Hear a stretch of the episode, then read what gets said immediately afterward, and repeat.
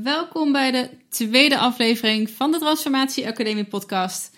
Mijn naam is Jeannette Geus en vandaag spreek ik met Guillermo Pelikaan. En ik spreek met Guillermo over zijn best wel bijzondere transformatie van ja, wat hij zelf noemt een couch potato. Iemand die uh, alleen maar op de bank ligt, chips uh, eet, uh, cola drinkt en films kijkt naar een ultraloper met een best wel bijzondere prestatie. Hij heeft namelijk uh, 250 kilometer door de woestijn gerend in 7 dagen. En dan mocht hij zijn eigen eten en drinken meenemen.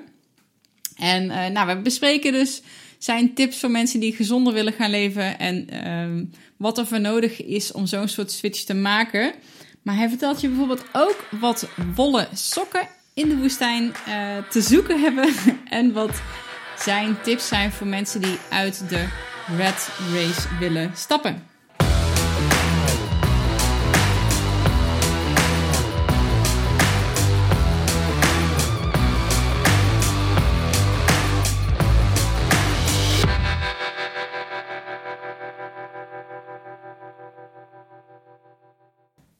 Een leuke fact over dit interview. Ik zat uh, wederom in uh, Ljubljana. En Maaike was dan niet bij dit keer. Maar Guillermo was wel het vaste trainingsmaatje van Maaike voor alle gekke obstacle races die zij altijd uh, gedaan hebben. En voordat we verder gaan wil ik ook eventjes de drie sponsoren bedanken die deze podcast mogelijk hebben gemaakt. En dat is natuurlijk mijn eigen Love Fit Food, het platform voor Iedereen die bewuster wil eten, eh, leven en trainen zonder daarbij afgeleid te worden door een hele hoop bullshit en onnodige onzin. Uh, de tweede, dat is Nutrofit. Dat is de webshop waar ik uh, mijn MCT-olie bestel. En ook de Alpha Brain voor als ik een mentale focus boost nodig heb. En dat is best wel vaak. en de derde, dat is 12, 12 Waves.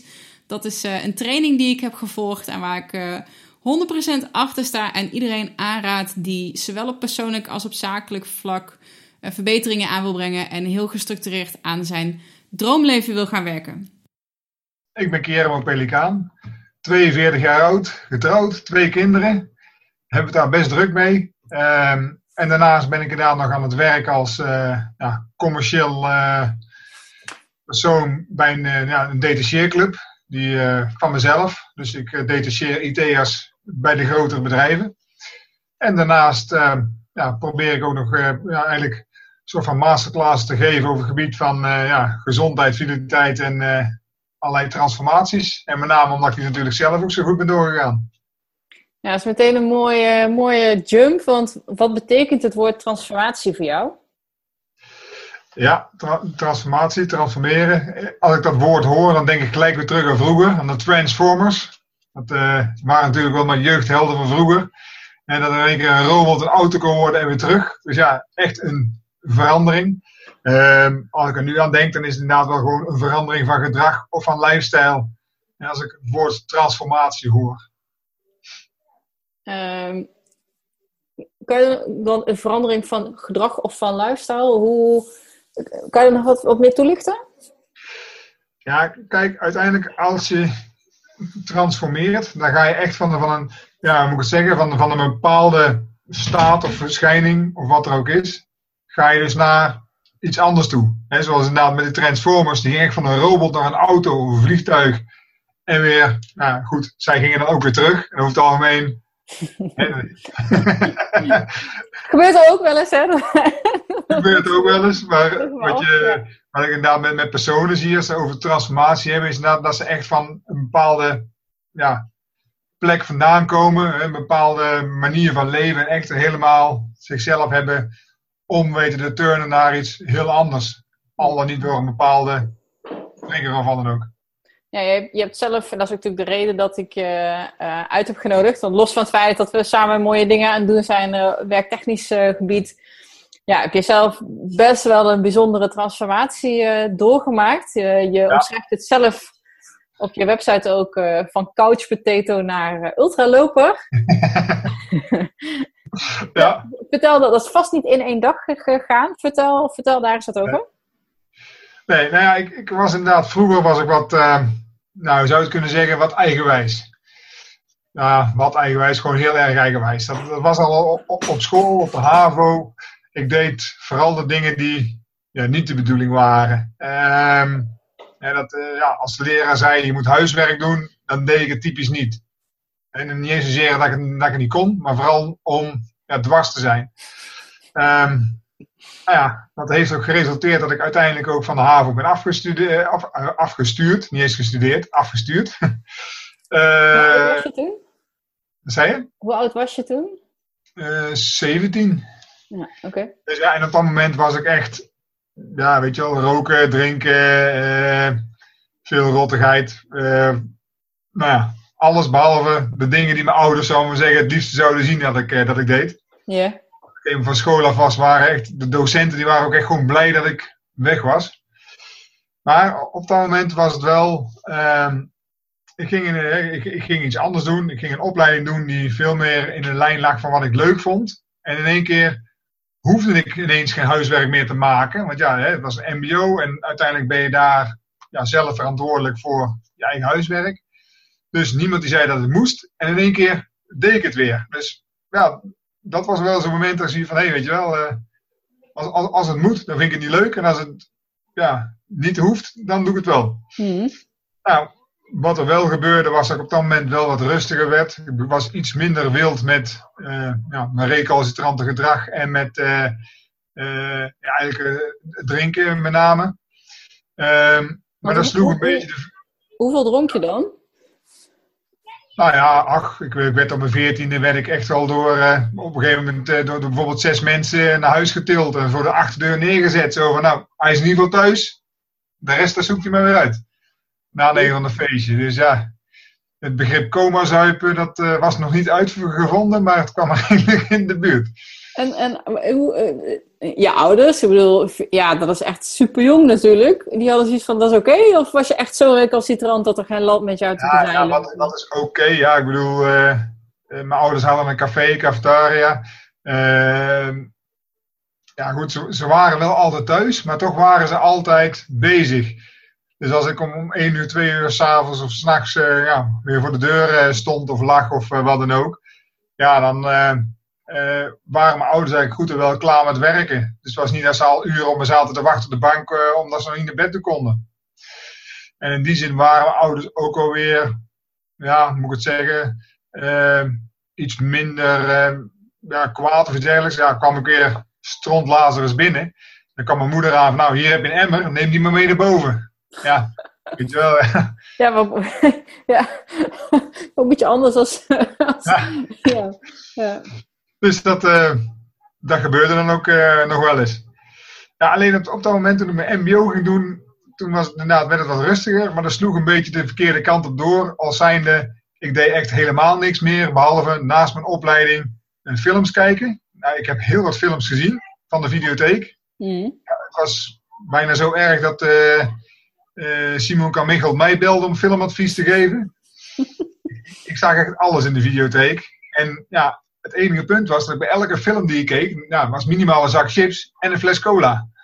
Ja, dat is niet erg handig. Maar goed, op dat moment heb je dat niet door. Dat is gewoon, eh, ja, dat is mijn levensstijl op dat moment. Dus ik Mm. heb vier jaar lang heel veel films gezien, heel veel cola gedronken en heel veel chips gegeten. En dat is eigenlijk zo gebleven dat ik naar mijn HBO toe ging. En eigenlijk op mijn HBO werd ik weer hè, iets meer, in de studentenfeestjes, maar ook alweer hè, meisjes, eh, verschillende dingen doen. En er was wel zoiets van, nou, misschien is dat toch niet heel erg handig, want ik was al redelijk nou, stevig geworden, om het even zo te zeggen. Ik rookte overigens nog steeds op dat moment. En ehm, ja, eigenlijk een beetje aan het eind van HBO had ik een vaste, eh, ja, vaste relatie, een vriendinnetje met wie ik al een tijdje zat. En ja, toen was ik op een gegeven moment ook gestopt met roken. En eh, ja, toen merkte ik echt wel dat ik echt ineens uitdijde. Toen was het, eh, ja, toen ging het in één keer zo hard. En dan was ook wel zoiets van, hé, hey, potverdorie, ineens waren al mijn kleren te klein. Mhm. Ja, ik gaf eigenlijk al eh, degene die mijn kleren had gewassen de schuld. Maar het was wel heel erg toevallig als je ineens alles te heet had gewassen. Dat gebeurde anders nooit. Dus nou, ik was dus ineens ja, gewoon te groot. En- Voel, voelde je je al die tijd wel, want Jezus, eh, eh, goed, ik heb zelf ook eh, heel lang voelt heel ongezond ge- ge- geleefd slash gegeten. En ik Aha. weet in die periode ook, mentaal gewoon echt niet lekker zat. Was dat bij jou ook nog een ding wat erbij kwam? Of was het, uh, ging dat wel... Nou, nou, dat viel eigenlijk wel, uh, wel mee. Ik zat op zich in, in die zin niet vervelend in mijn vel. Uh, hè, eigenlijk, ja, ik bedoel, ik had mijn hbo afgerond. ik had een vriendinnetje. Dus eigenlijk was alles ja, prima. Ehm, alleen op een gegeven moment, ja, kort daarna ging wel die relatie uit en ik ging weer wat meer stappen. En ik ging op een gegeven moment dat jaar ook uh, naar Lowlands toe. Uh, nou, en ik, ik, vind op zich muziekfestivals vind ik leuk. En ik stond daar bij een band ook wat te springen. En dat duurde echt gewoon een half nummer. En dan had ik echt zoiets van... Dat was eigenlijk wel even het moment dat ik dacht van... Ja, dit is vast niet goed. Misschien moet ik iets gaan doen. Iets van sport of zo. Mm nou ja, dat, dat is eigenlijk wel de, de trigger geweest om überhaupt iets uh, te gaan doen. Want nou ja, in, in die hele periode dat ik ja, HAVO, MBO, HBO, ja, deed ik echt helemaal niks aan sport. Um, nou, sterker nog, zelfs sport kijken deed ik niet. Wat dan de meeste mannen nog wel doen. Uh, nou, ik, ik, ik, was echt compleet anti-sport. Daar zoiets van, ja, weet je wel, daar word je moe van, dat is niet leuk. Uh, maar ja, daar toch staan springen bij zo'n band. En dat vind ik dan wel weer leuk. En dat ging gewoon echt niet. Dus ik had echt zoiets van, nou, misschien moet ik wat gaan doen. Mm. En dat is eigenlijk wel eens een beetje de trigger geweest om, ja, toch de knop om te draaien van, nou ja, ben, eh, in ieder geval te gaan sporten. En uh, ja, dat ben ik gaan doen op dat moment. Gaan hardlopen. Nou ja, hardlopen, dat, uh, uh, ja, waarom hardlopen? Ja, eigenlijk gewoon uit, ja, moet ik het zeggen, onwetendheid. Want ja, als je denkt van nou weet je, ik moet gaan sporten, want ik moet een betere conditie. Nou ja, dan ga ik maar hardlopen, want iedereen doet dat. Ja.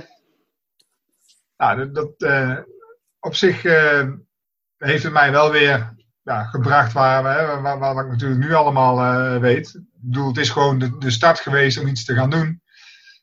Maar het was op dat moment wel van, ja, wat, wat ga je dan doen? Ja, hardlopen, schoenen. Nou ja, de winkel, ja, doe maar schoenen. en, en maar lopen. Ja, hoeveel? Ja, uh, geen idee. In principe deed ik maar wat. Nou, op een gegeven moment had ik na een jaar of twee zoiets van, nou, misschien moet ik eens gewoon bij een loopclubje gaan. Mm. En dat ben ik uiteindelijk gaan doen. Dan ben ik wat gaan richten gaan trainen. Maar nog steeds was het eigenlijk alleen maar lopen. Maar op dat moment heb ik wel, voor het eerst van mijn leven, had ik zo'n hardloopwedstrijdje meegedaan. Weet je wel, zo'n, uh, ja, gewoon een vijf kilometer wedstrijd.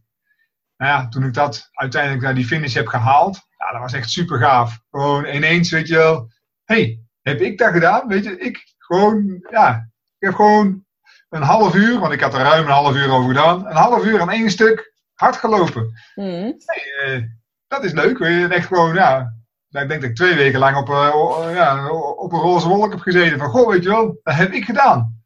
En vond je het ook vanaf het begin van aan al meteen leuk, zeg maar? Dus om te gaan lopen? Of hoe zwaar was dat om, om te beginnen? Ja, dat eigenlijk. Uh, ja, ja, was het zwaar. Uh, het, het, was. Ja, nou, was eigenlijk een moeilijke. ja, het was wel, weet je wel, goh, ik moest dat logge lijf wel in beweging uh, zien te krijgen. Ja. Uh, ja, ging daar van harte? Ja, nee, niet echt. Maar wat ik wel had, uh, was dat ik dat die momenten als ik echt alleen liep, dat ik dat wel weer fijn vond. Dus was, ja, de, de inspanning nam ik dan maar voor lief. En dat heb ik eigenlijk altijd wel, uh, wel gehouden. Dat ik nog steeds vind ik hardlopen echt leuk om te doen. Uh, en dan, ik, ik, loop heel, nou eigenlijk ook echt het liefste alleen. Dus het is heel zelden dat ik met iemand samen uh, loop. Dus ja, dat doe ik ook niet heel erg graag. Dus als, als ik hardlopen, aan hardlopen denk, dan ga ik ook echt alleen ja, het bos in. En dan het liefste s morgens vroeg of s'avonds tegen de schemer. En dan gewoon ja, het liefst zo min mogelijk mensen tegenkomen. Dus ik maak liever op maandagmorgen om vijf uur dan op zondagmiddag om twee uur als uh, Jan en alle man in het bos ontwandelen is. En de reden dat ik het vraag is dat natuurlijk best wel veel mensen zijn die op een gegeven moment besef hebben van hé hey, joh, misschien moet ik eens wat gaan doen en uh, mijn lijf in beweging uh, krijgen. En wat je zegt, ja, hardlopen is gewoon en super populair en heel makkelijk om te beginnen, want eh, nou ja, je hebt niet eens hele chique schoenen nodig. Je, je, ja, je kan ook gewoon minima, minimalistisch beginnen.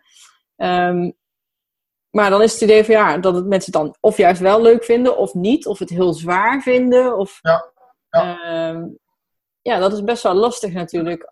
Stel dat, dat je blijkt dat je het niet leuk vindt en je denkt dat dat het enige is, of je, ja, of in jouw geval, je vond het wel leuk. Ja. Ja, Ja, je geeft ook aan van. dat eh, kan ik dan.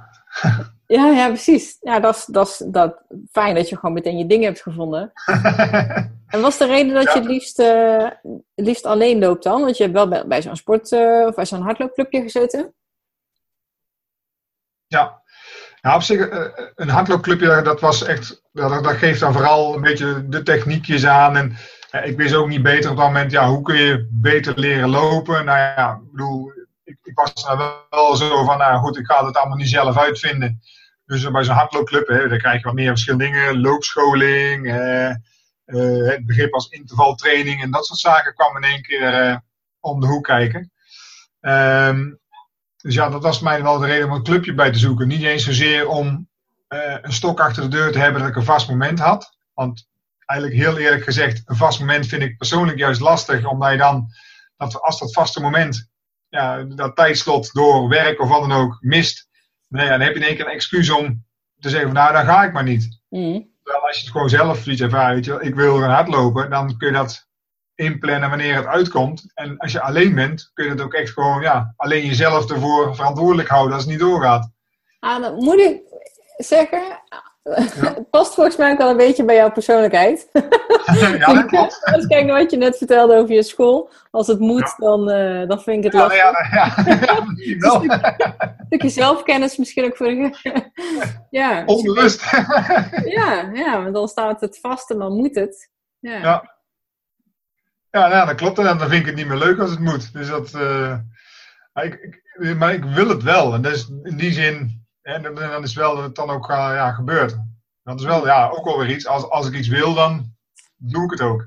Ja, ja want ja, wat je zegt, ja, zo'n 5K, dat je dan helemaal eh, staat te stuiteren. Dat, dat, Ja. Heeft dat de boel echt aangewakkerd van, yes, dit, eh, dit voelt zo tof, ik wil meer wedstrijden gaan doen? Ja, nou ja, dat heeft wel ja, dat, dat, gevoel van, weet je, ik heb iets gepresteerd. Dus echt zo- zo'n wedstrijd. Ehm, ja, dat, dat, dat vond ik wel, wel gaaf. Ja, ik heb sowieso wel een beetje een, eh, ja, een competitieve inslag. Hè. Dus ja, ik heb, ik heb een hekel aan verliezen. Ehm, en ik ben ook een hele slechte teamsporter in die zin. Want ja, als we met het team verliezen, ja, weet je wel, dan is dat echt, ja, potverdorie, eh, hoe kan dat nou? En, en dan ben je met z'n allen en dan, ja, dan is het toch altijd wel weer lastig. Ja, het ligt aan dat of aan zus of zo. En als je iets doet wat je alleen doet, dan als je verliest is je eigen stomme schuld. En als je wint is je eigen prestatie. En ja, dat, dat vind ik juist het mooie van de, de, de, de sport die je individueel eh, doet. Ja. En ik ben gewoon niet zo'n gezellige teamspeler. Dat weet ik van mezelf. Want ja, dan eh, ben ik dan weer te fanatiek voor. Maar ik ben ook wel weer zo fanatiek dat ik van mezelf, weet je wel, echt een overwinning vond van ik heb het gehaald. En daarmee heb ik eigenlijk een, eh, ja, moet ik zeggen, een soort van nieuw doel gehaald. Van hé, hey, weet je wel, ik heb toen zo'n vijf kilometer, is toen gelukt. Ja, en eh, ik, weet nog wel dat ik op een gegeven moment nog een keer een vijf kilometer deed. De tweede keer was het helemaal niet meer zo leuk. Of hè, nog steeds wel gaaf om te doen, maar eigenlijk kende ik dat al. Hè. Ik, ik wist al van, nou, dit, dit gaat me wel lukken, dat heb ik al eens gehaald. En ik had het pas weer toen ik weer een stapje hoger ging, naar een 10 kilometer. Dat ik dacht van, hé, hey, deze kan ik ook. En dat ja, heb want ik je, je, hebt nogal wat... een met mezelf. Van, goh, weet je wel, weer een stapje verder. Ja, ik zeg, je hebt nog... Sorry. Ja.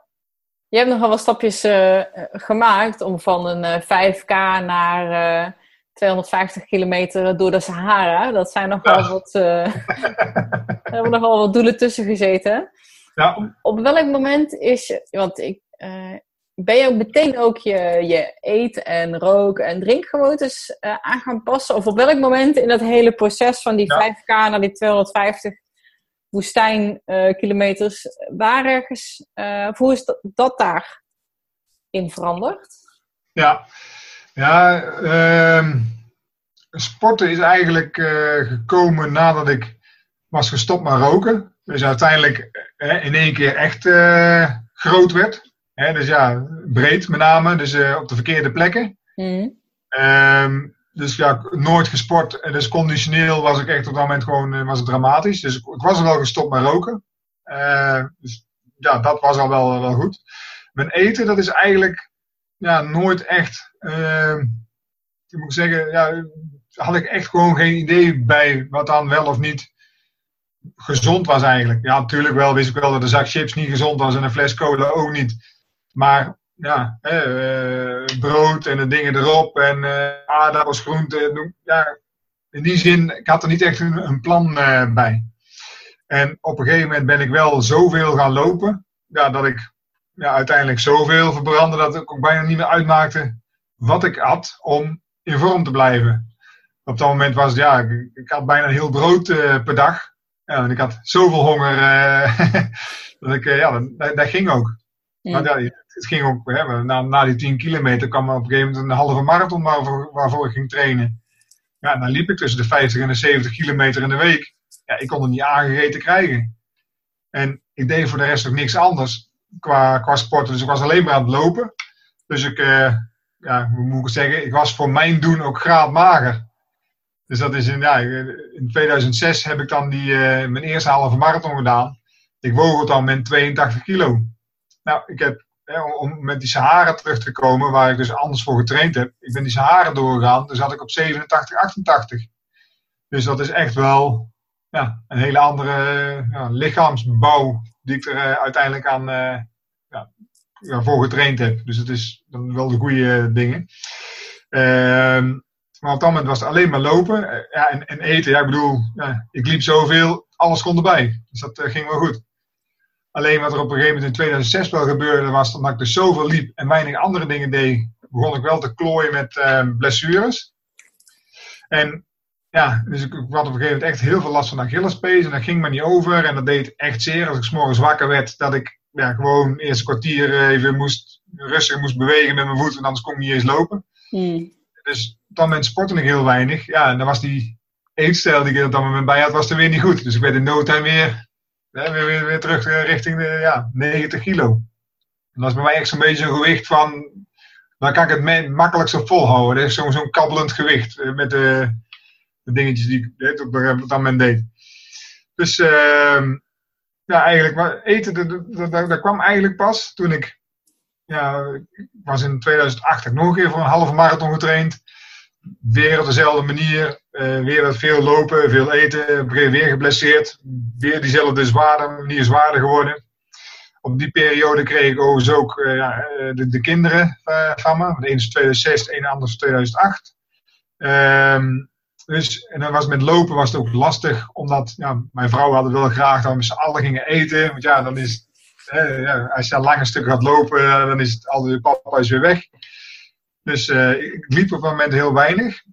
En ik was eigenlijk gewoon een beetje gaan fitnessen. Bij zo'n, uh, nou ja, 13 in dozijn uh, sportschool. Je kent ze wel. Ja, daar wordt ook niks gezegd over eten of wat dan ook. Dus ja, je, krijgt, je komt naar binnen, zo'n trainer die zegt van ja, ja, hier heb je een schemaatje, over drie maanden kom je maar terug.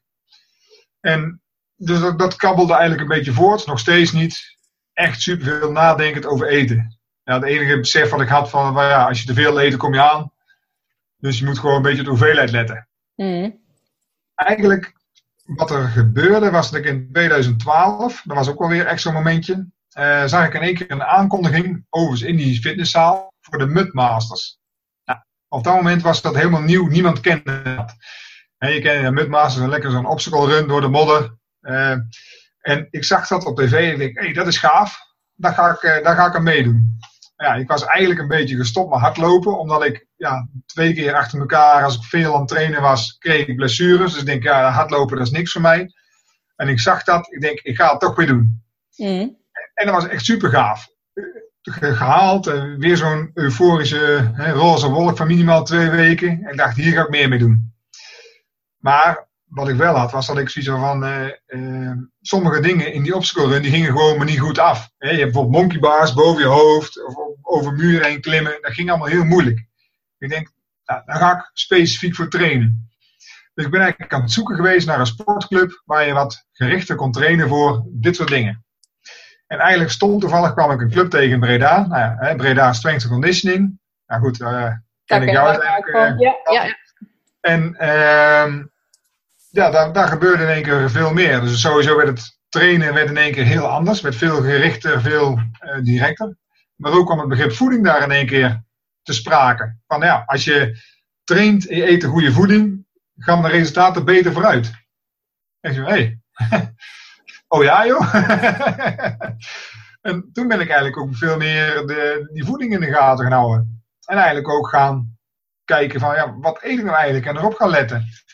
En in één keer gebeurde er ook van alles en nog wat. Als zijnde van, ik ging in één keer op eten letten waarvan bijvoorbeeld bepaalde zaken waarvan ik dacht van, dit is heel gezond. Maar als ik er dan, hè, nu ik erop ging letten, dan was het bijvoorbeeld zoiets van, goh, het is ja, op, zich, op zich wel gezond, maar er zitten nog heel veel calorieën in.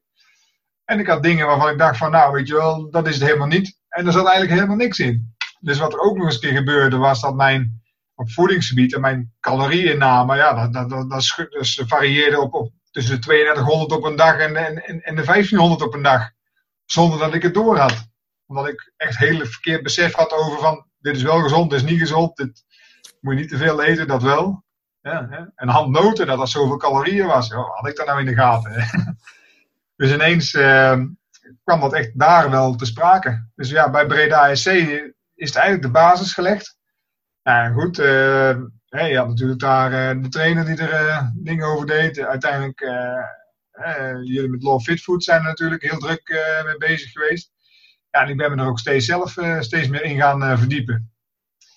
Nou, om terug te komen op die Mudmasters die ik toen gedaan heb. Die, die Mudmasters, dat was ehm, echt wel ook weer een, een start van, nou, eigenlijk wel het, het volgende niveau ik wist op een gegeven moment, ik kan hardlopen, ik kon bepaalde afstanden doen en ik liep uh, mijn eerste halve marathon in iets meer dan 1 uur en drie kwartier, wat op zich een leuke ja, halve marathon uh, tijd was. Alleen ik liep steeds mezelf in de kreukels met blessures. Uh, toen ik die midmaster had gedaan en daar specifiek voor ging, ging trainen en dus ook al die wedstrijdjes ging doen, al die obstacle runs. Het leuke was dat ik daar ook heel veel mensen leerde kennen, die in één keer ook allemaal toch wel bloedfanatiek waren. Dus eigenlijk allemaal die mensen die dat als, ja, een beetje met die eerste series allemaal meededen, toen nog niemand het kende. Er waren echt allemaal wel mensen die, ja, allemaal, ja, moet ik het, uh, ieder geval goed bedoeld, allemaal net wat gekker waren dan de rest. En dat maakt wel, uh, ja, weet je wel, dan ga je in één keer met dat soort mensen om en dan krijg je in één keer ook hele andere uitdagingen voor je kiezen. He, dus inderdaad zo'n 12 kilometer opscoren ja, dat, werden in één keer 20, er werden uh, halve marathons, hele marathons door de modder. Ehm, er werden evenementen georganiseerd, uh, ja, eigenlijk door ook mensen die in dezelfde scene zaten, die een beetje militaristisch van inslag waren. Ja, uiteindelijk zo'n obstacle run is ook gebaseerd op de stormbaan in het leger. Maar dan inderdaad gewoon uh, van die evenementen van 8 uur lang, 12 uur lang, met een rugzak met je spullen erin. Ja, de, de bush in. En opdrachten uitvoeren, afstanden afleggen. Uh, ja, onder begeleiding van een paar militairen. Alsof je eigenlijk ja, zeg maar zo'n uh, eindtraject van, uh, van een een of andere militaire opleiding deed. Ja. Daar bleek ik in één keer ook al heel erg ja, blij van te worden. Het was echt super gaaf. En toen leerde ik in één keer dat ik mentaal best wel sterk was. Dat ik zoiets had van, weet je wel, ik kan best wel mezelf geven en lang door blijven gaan. Ja, en met die verstanden ging nog gekkere dingen zoeken. Dus ja, er werden op een gegeven moment evenementen van 24 uur. En er werden evenementen van 36 uur. En gewoon non-stop. En afvalraces. Eh, last man standing evenementen. Ja, wie blijft gewoon het langste doorgaan? Ja, en dat was gewoon echt super gaaf dat in één keer dat soort dingen gewoon konden. Dat had ik echt gewoon tien jaar eerder nooit ja, durven te bedenken. En dat is allemaal gekomen omdat ik dus ook mensen leerde kennen die in dezelfde wereld zaten. En die neem je dan, hè, van ja, goh, als je dit doet, oh, dan moet je ook dat doen. En dan moet je ook zus doen. Ja, en, dan, uh, en zo eindig je op een gegeven moment in de Sahara. Dan denk ik, ja, dat is de volgende stap. Want wat is voor jou het, de grootste ja, benefit, zeg maar, het grootste voordeel wat jij uit, uit dit soort uh, extreme, extreme en minder extreme, want je doet ook nog gewoon normaal aan hardlopen, uh, als ik me niet ja, vergis. Ja. Um, wat is het grootste voordeel daar voor jou? Wat haal je daaruit? Uh, ja, wat ik echt fijn vind is gewoon als ik met zoiets bezig ben, uh, nou, eigenlijk is het, dan, dan ben je echt helemaal ja, met jezelf bezig zonder dat er dus afleiding is. Of je nou aan het hardlopen bent of na een evenement bezig bent. Eh, het is echt een moment dat je echt gewoon met je, ja, het is met jezelf. Je hebt één doel en dat, vooral dat doel, dat wil ik gaan halen. Daar ga ik voor. Eh, ga ik voor mezelf ja, een rondje hardlopen, dan weet ik al van tevoren, ik ga vandaag ga ik 10, 15 kilometer lopen.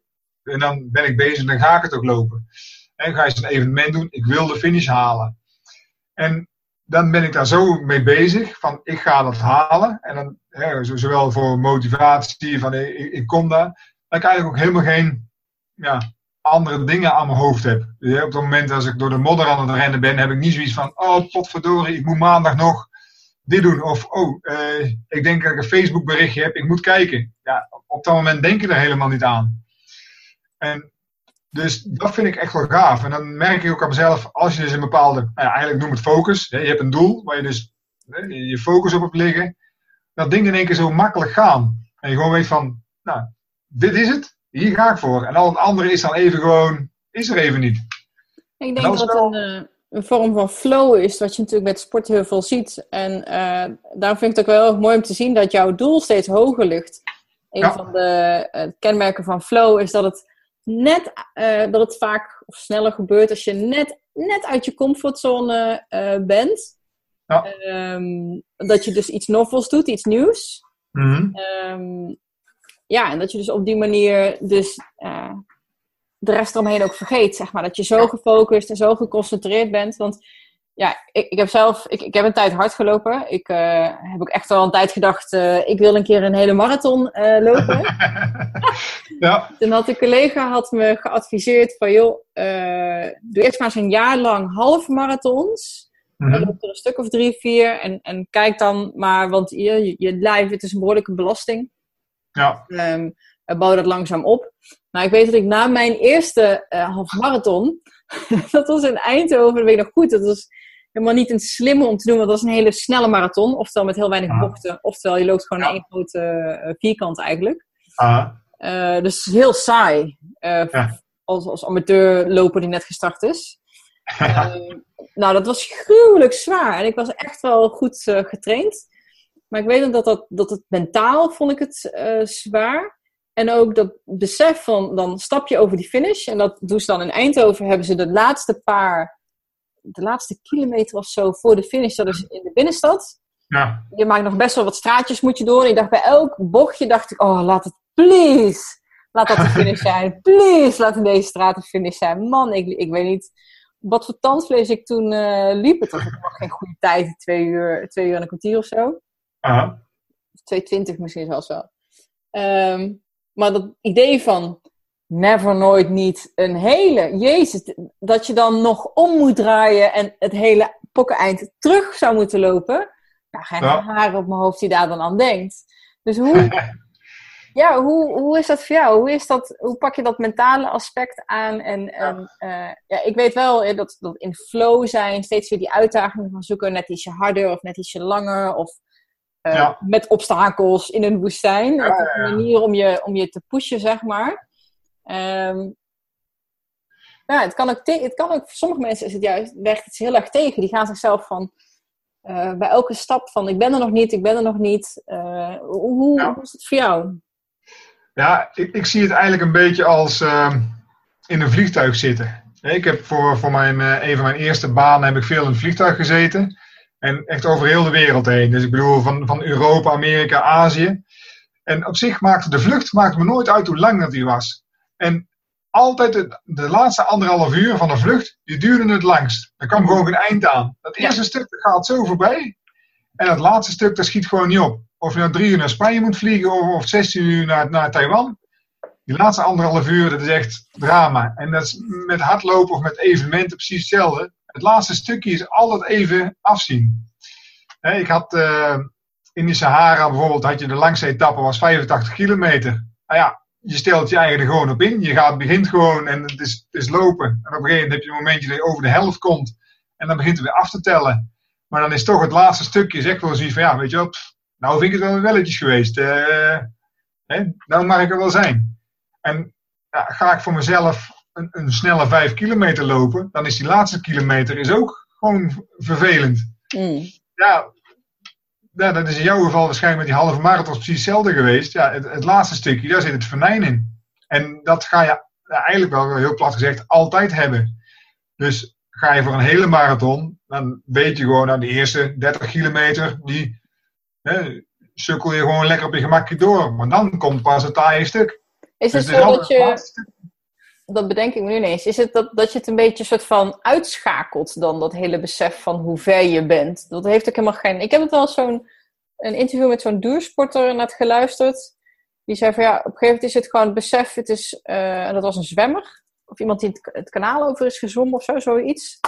Vrij extreem is van het is gewoon slag voor slag. En zodra jij op iets anders focust dan de slag die je op dat moment aan het doen bent, Mhm. dan ben je verloren. Want dan denk je van, ik moet er nog 6 miljoen. en dan haak je Ja. af. Eh, Ja. Misschien is het daarom ook wel dat dat laatste stukje altijd zo... Want dan ben je bezig met die finishlijn. Ja. En niet meer echt in het moment. Ja, dat, dat, ja, dat zou heel goed kunnen. Want dan, ja, dan, dan ruik je de finish wel, maar dan is het toch nog heel, heel ver weg. Ehm, ja, inderdaad, als je gewoon lekker bezig bent, dan ben je wel bezig. Maar dan heb je inderdaad niet in de gaten van, goh, ik ben aan het lopen. Dat, ja, het had net zo goed wandelen of gewoon stil kunnen staan in het bos kunnen zijn. Maar je bent gewoon lekker bezig. Want denk Dat- je dan ook nog over, over dingen na als je aan het eh, lopen bent? Of is het, is het dan leeg in de bovenkamer? Ja, dat hangt van de type loop af die ik doe, inderdaad. Ehm, met een lange duurloop ja, heb je echt wel tijd om, om mee- voor mezelf na te denken. Ja, ik bedoel, dan, maar inderdaad wil ik een snelle 5 kilometer lopen. Eh, ja, dan heb ik het echt de druk in mijn hoofd. Gewoon van, weet je wel, proberen tempo vast te houden en blijven lopen. Dan, ja, dan ben ik eigenlijk echt wel ermee bezig. Mm. En dat, datzelfde ook met mijn. eh, ik doe een krachttraining eh, bij een trainer, bij Huub. En die, ja, op- die momenten als je daar bezig bent, ja, je, moet, je moet meestal redelijk intensieve dingen doen. Op dat moment heb ik niet, ja, moet ik zeggen, de, de, de puff om ook nog over andere dingen na te denken. Ja. Ja, dan, is het intensief. Maar ja, heb ik gewoon een, eh, ben ik een duurloop aan het doen van een kilometer of 30. Want ja, dat heb ik voor mijn marathon, hè, voor die eh, Sahara-tocht veel gedaan. Ja, hè, toen liep ik vrij langzaam, want ik had mijn, mijn- mijn 10 kilo rugzak op mijn rug. En ik ging dan eh, door het mulle zand. Ja, dan kan je aan alles en nog wat denken. En dat vind ik dan ook wel fijn. Dus gewoon, ja, alles wat door je hoofd heen komt en gewoon lekker op je gemakje. Zeker als je ondertussen al een uurtje, twee, drie bezig bent. Dan heb je alles waar je niet aan wilde denken, is al een keer voorbij gekomen. En dan kun je in ieder geval denken aan de dingen die, eh, ja, Ik wil het wel zo, hm, Ik wil het zo meteen wel even over, te- uiteraard ook over de Marathon de Sable hebben, maar ik vind het wel een interessant eh, onderwerp dit, want ik denk dat het, ehm, als het je lukt om echt in het moment te zijn, dus in die stap-voor-stap zone, zeg maar, Ja. eh, dat het gewoon, het is een, een vorm van meditatie. Eh, Ja.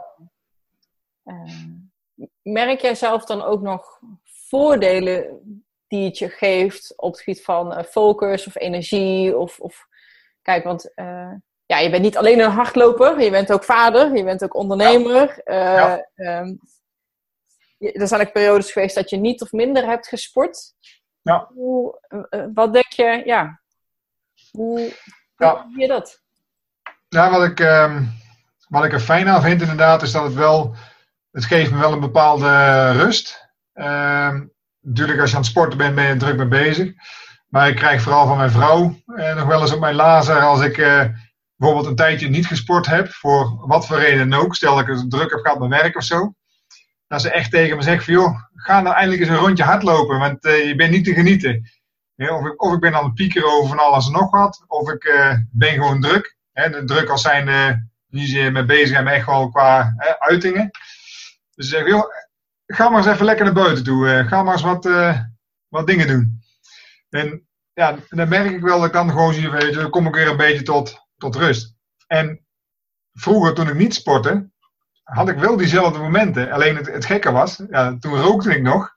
Toen had ik dat juist als je buiten stond te roken. Ik heb dan nog het, eh, geluk, ik heb nog het geluk gehad dat ik rookte in de tijd en nog geen mobiele telefoons had. Ja. maar wel naar buiten moest om te roken. Dus ik ben weer. eh, hè, nou, voor mijn tijd mocht iedereen nog gewoon op bedrijven overal roken.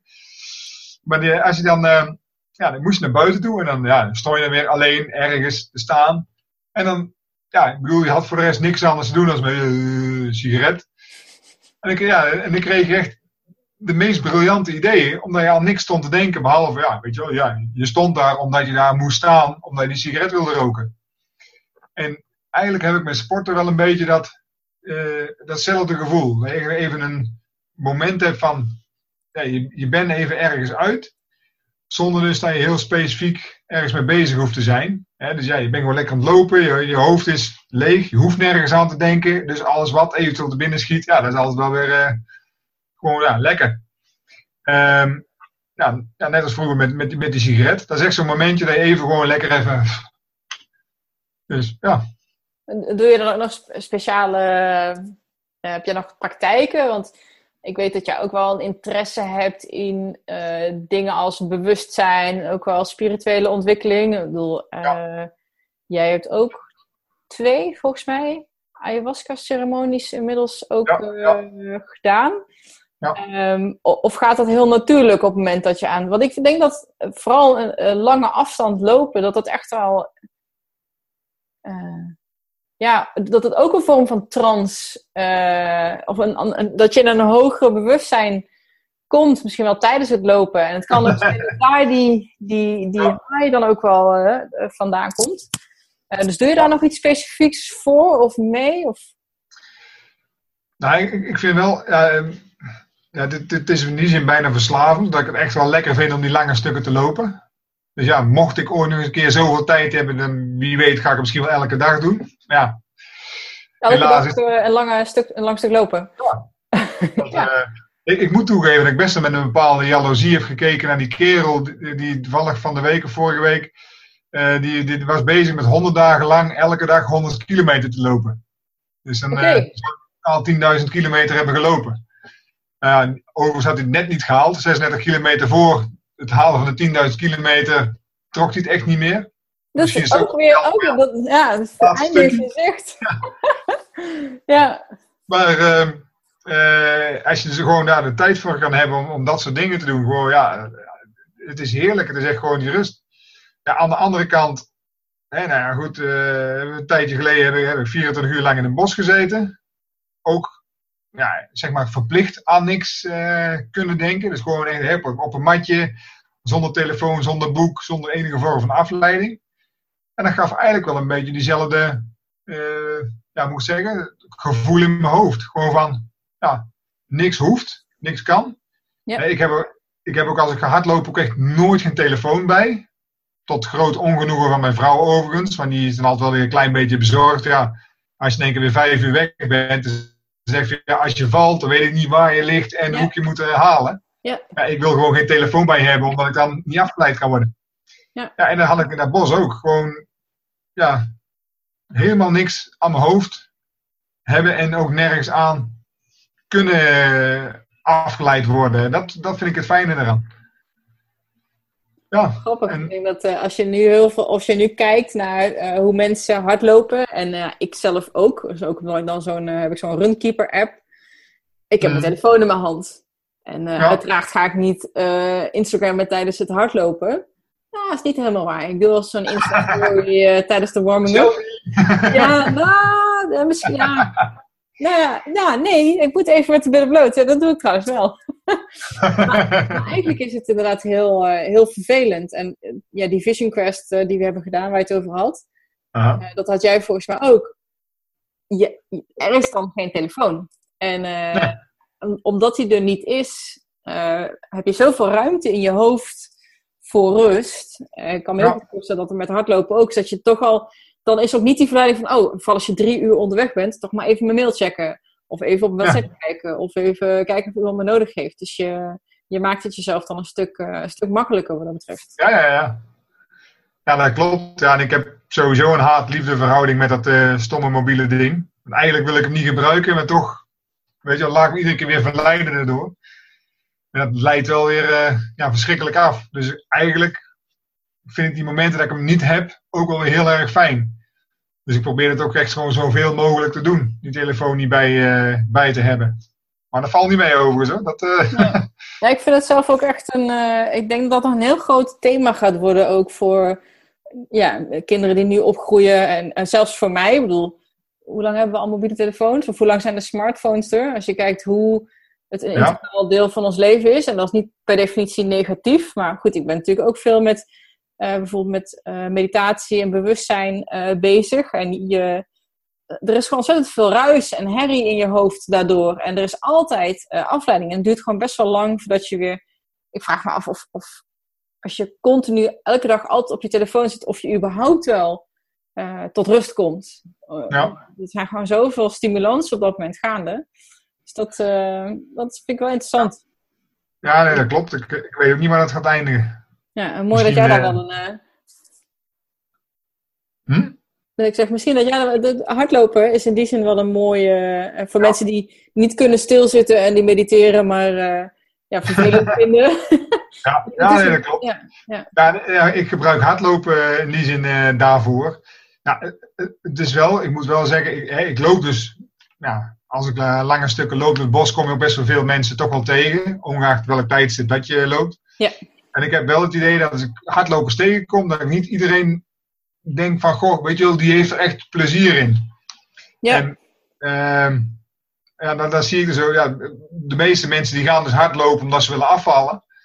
Ja, en die zie ik echt door zo'n bos heen worstelen. Dat je denkt van, goh, weet je wel. Misschien is dit sport voor jou. Uh, dus ja, als je er geen plezier in hebt, moet je niet doen. Kijk, ja. ik ben ondertussen wel zo ver gekomen dat ik durf te zeggen, wil je afvallen, dan kun je beter niet gaan hardlopen, maar dan kun je veel beter andere eh, sporten doen. Ja, de meest efficiënte manier om af te vallen is gewoon hele zware dingen tillen. Ja. En op je eten letten, maar dat geheel tezijde. Uh, maar hardlopen is zeker niet de meest effectieve sport daarvoor. Maar goed, dat weet niet iedereen. En dan zie je ze daar worstelen de bos heen. Ja, ik, ik had het geluk dat ik toch het bos en lopen, dat ik het leuk vond. Maar ja, als je, dat niet, je vindt het, als je het al niet leuk vindt en uh, ja, het is echt een, een, worsteling voor je om het te doen, ja, dan, uh, dan kun je emmers motivatie hebben, maar dan, ja, dan ga je het ook niet vol uh, houden. Ja, ik denk dat een heel belangrijk punt is wat je, wat je aanstipt. Dus, uh, en ik herken dat ook wel, want ik ben ook begonnen met hardlopen, ook een 15, omdat ik mezelf te stevig vond. Dus dat, ehm, omdat je van de buitenkant niet tevreden bent, denk je, nou, ik ga dit doen. Mm. En dan niet uh, vanuit een intrinsieke motivatie, omdat je het fijn vindt, of je er lekker bij voelt, of er rustig van wordt, of whatever. Maar omdat je dus aan de knopjes aan de buitenkant wil draaien. Uh, ja. ja. en het is verdomd moeilijk. En ik zie ze ook hoor, met zo'n verbeterd gezicht op die telefoon kijken. Ben ik er al? Hoeveel calorieën heb ik al verbrand? Ja. Jij loopt daar uh, helemaal zen. Ja, dan kom ik daar voorbij gehobbeld met, met een rugzak van 10 kilo op mijn rug. En ik, uh... grote, grote grijns, ja. ja. ja. ik denk dat dat ook uh, een goede tip is. Ik bedoel, weet je, eigenlijk maakt het gewoon niks uit wat voor sport je doet. Doe gewoon iets wat je leuk vindt en wat je vol kan houden. Ja.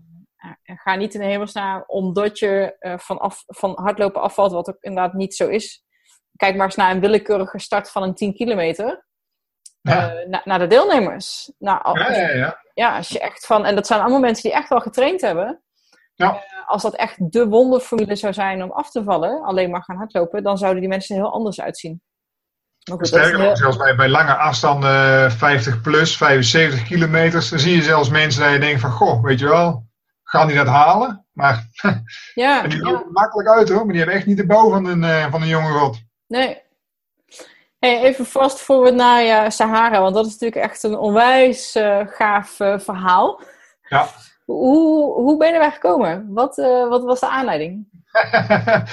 um, nou, ik, ik, had eigenlijk. Ehm, ik, ik, was al natuurlijk een beetje bezig met, met die mudraces en alles. Ehm, en ik had daar heel kort daarvoor had ik een documentaire op televisie gezien van Tom Waas. En Tom Waas is een Belgische televisiemaker en die had een uh, programma Tom Testerom. En wat hij deed was dat hij uh, uh, in elke aflevering had hij een van dat boekje. En in dat boekje stelde altijd een soort van, er was een, een how-to boekje. En er was bijvoorbeeld uh, hoe word je coureur, hoe word je bokser. En er was ook, hij had ook een boekje hoe ren je de marathon samen. En hij ging dan nog het boekje volgen en dus ook de desbetreffende dingen erbij doen. Dus in al die afleveringen is hij coureur geweest, bokser geweest.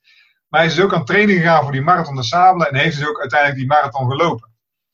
Schitterende documentaire, staat overigens ook nog steeds op YouTube. Als je zoekt op MDS Tom Waas, dan vind je wel. Ik zal hem, uh, ik zal hem ook in de linkjes erbij zetten. Ja, en dat was mij even zo'n trigger. Ik dacht van, hé, hey, weet je dat is gaaf. En op dat moment had ik echt nog niet het idee van, nou, dit, dit, dit kan ik. Maar ik, ik had wel zoiets van, wow, weet je wel. Zo'n eind lopen door die Sahara. En hij had last van blaren en het zat hem tegen. En echt, en dan toch, uh, toen hij uiteindelijk over de finish kwam. Terwijl het echt een, ja, moet ik het zeggen, gewoon echt wel een mannetjesputter is. Hè, eh, een flinke vent. Maar die ontlading toen hij over die finish kwam, echt van, goh, weet je wel, ik heb het gehaald, ik, ik kon het. Ja, toen ik dat zag, had ik wel eens van, wow, dat is gaaf. En dat is eigenlijk altijd blijven sluimeren. En uh, eigenlijk een jaar of twee geleden, ruim twee jaar geleden, zit ik op een, uh, ja, eigenlijk met, met een klant van me, uh, zitten we ergens te lunchen. En ja, we hadden gewoon, hè, die, die klant was sportief, ik, eh, ik, ik de laatste jaren ook. En dus die eh, van, goh, wat wilde jij nog eens doen? Ja, oké, ik vind dit leuk en dat leuk. En ik noemde ook wat dingen. En ineens kwam eigenlijk bij alle twee al op van, goh, weet je wel, die Marathon de Sabel. Ja, die zou ook op mijn lijstje. Ja, goh, dat lijkt me eigenlijk ook wel gaaf.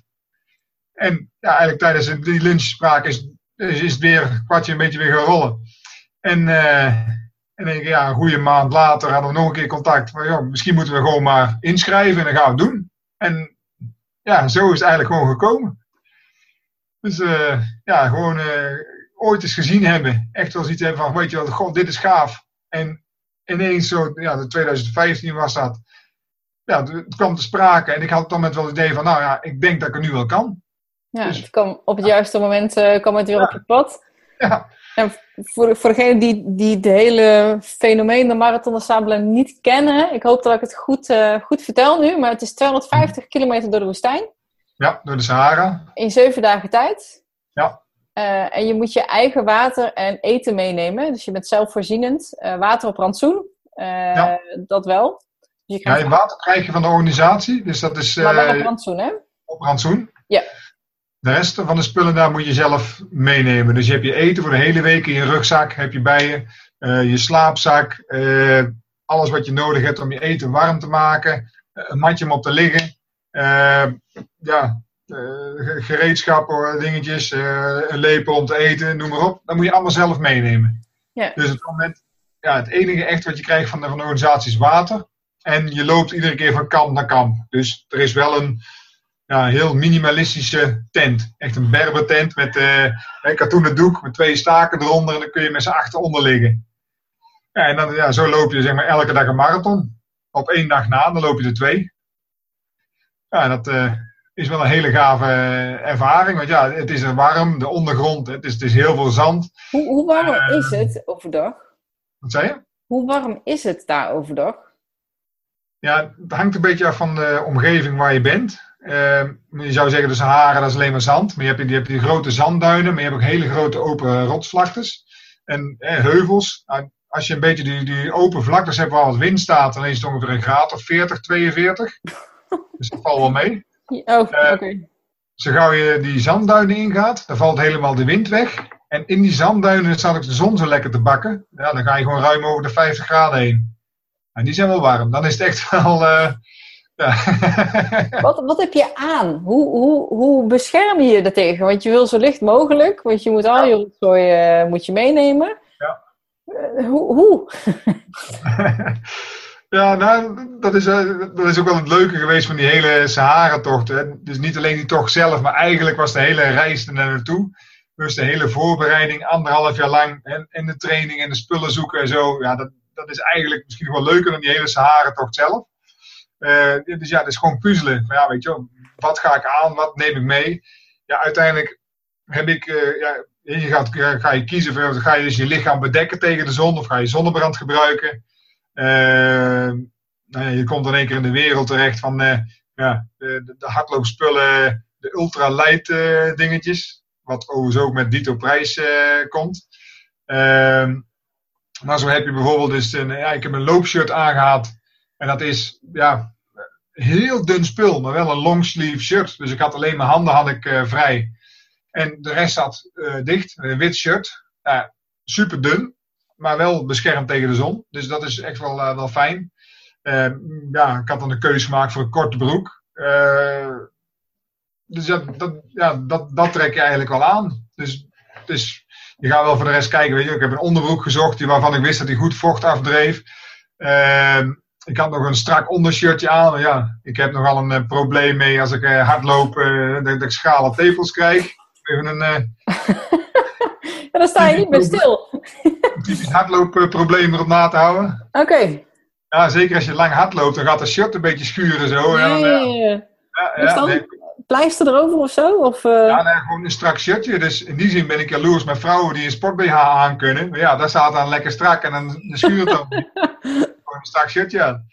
Ja, dus vanaf nu gaat er iemand uh, de sport voor mannen uh, uitvinden op de markt nou, Op zich is helemaal geen gek idee hoor. Want ja, het punt is dat zo'n shirt wordt nat en het hupst een beetje langs heen. Dus zo, ja, ja, ja. ja. Als je een wit shirt aan hebt, kom je met twee van die rode vlekken binnen. Dus, oh jeetje. Maar ja, het, het, meest belangrijke om uit te zoeken is inderdaad van ja, wat trek je aan voor schoenen en wat trek je aan voor sokken. Want mm. de documentaire die ik net zei, die Tom Waas, nou, die had geen voetzolen meer onder zijn voeten. Dus ja, blaren is echt het grootste probleem. Ja. Ja, hoe gek het klinkt, maar ik heb wollen sokken aangehad in de Sahara. Oh, echt? Van die, eh, ja, van die merino wollen sokken, die drijven heel goed vocht af. En ja, wat dikker. Ik, heb echt, ik had echt twee mini mini blaadjes op mijn hielen zitten. En voor de rest had ik nergens geen last van. Terwijl er echt gewoon, ik heb daar mensen bij de, bij de dokter zien liggen met blaren. Dat je echt denkt van wow. die ging overigens ook gewoon verder de volgende dag. Daar had ik dan wel weer respect voor. Ik denk van, goh man, je kan amper meer rechtop staan en toch doorgaan.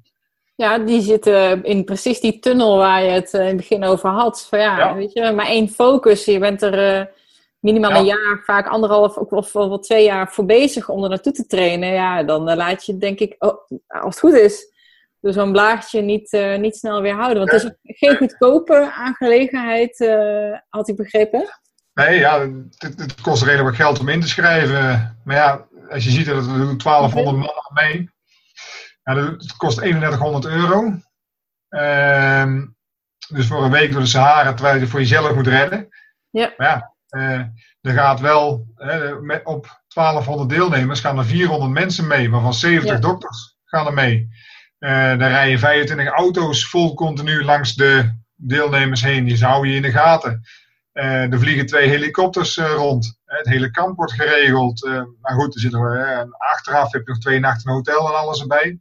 Ja, het is wel 3100 euro. het is niet dat je zegt van goh, ik, ik ga dat eens even vandaag beslissen en volgende week lopen. Want ja, bijvoorbeeld met een hele marathon zie je als van die optimisten die op een zaterdagavond in de kroeg besluiten van volgende week is de Rotterdamse marathon, we doen mee. En dan volgens halverwege uitstappen. Nou, jammer. Hè? 50 euro inschrijfgeld. Ah, ach, hè, dan kun je overleven. Maar ja, 3100 euro is toch wel weer een bedrag waarvan je denkt van ja, dan wil ik niet uh, ja, toch wel mijn best voor doen. Het, het, klinkt, als ik het zo, want ik heb wel wat beelden ook voorbij zien komen. Uh, mm Het klinkt best wel ja, druk, uh, maar natuurlijk, je, je waaiert heel erg uit. Ja kon je nog wel ook, uh, ja, maar jij vond zegt van ik vind het heel fijn om, om in, me, in de zone te komen en in mijn eentje te lopen. En had je daar last van dat er zoveel mensen om je heen liepen? Nou, kijk, ik vind het ook niet erg om uh, af en toe eens met, met anderen te lopen. En dat vind ik ook juist wel weer het leuke daarvan. Ehm, het punt is als je op voorhand zegt van, joh, ik ga, we zijn met, ik ben samen met een maatje van me naartoe gegaan. En uiteindelijk zijn er nog twee mensen meegegaan die ik goed ken. Dus zijn met z'n vieren die kant op gegaan. En we wisten op voorhand al, we hebben geen van allen hetzelfde tempo. En er is niks zo vervelend als niet je eigen tempo kunnen lopen. En de, dus dat is al zoiets van, ja, weet je wel, dat is, dat is vervelend. Ja, en dat er veel mensen lopen, ja, ach, zelfs in, in, in de marathon van Rotterdam kun je in een zone raken. Dat je dus, ja, ik bedoel, de mensen lopen, maar je ziet ze eigenlijk niet. Hm. Uh, maar wat ik wel leuk vind, is dat je dus op een gegeven moment, als je een, stuk bezig bent, bijvoorbeeld, ja, de ene loopt goed, goed op mulzand, de andere gaat de heuvels makkelijk op en af. Maar je komt in zo'n gebied ook best wel weer andere mensen tegen, die wel even net jouw tempo lopen. En dan loop je daar gewoon even een tijdje mee en dan maak je een praatje en dingen. Misschien is het een half uurtje of een uurtje. Maar dan is het ook weer goed. En dan is dat ook e-, even leuk.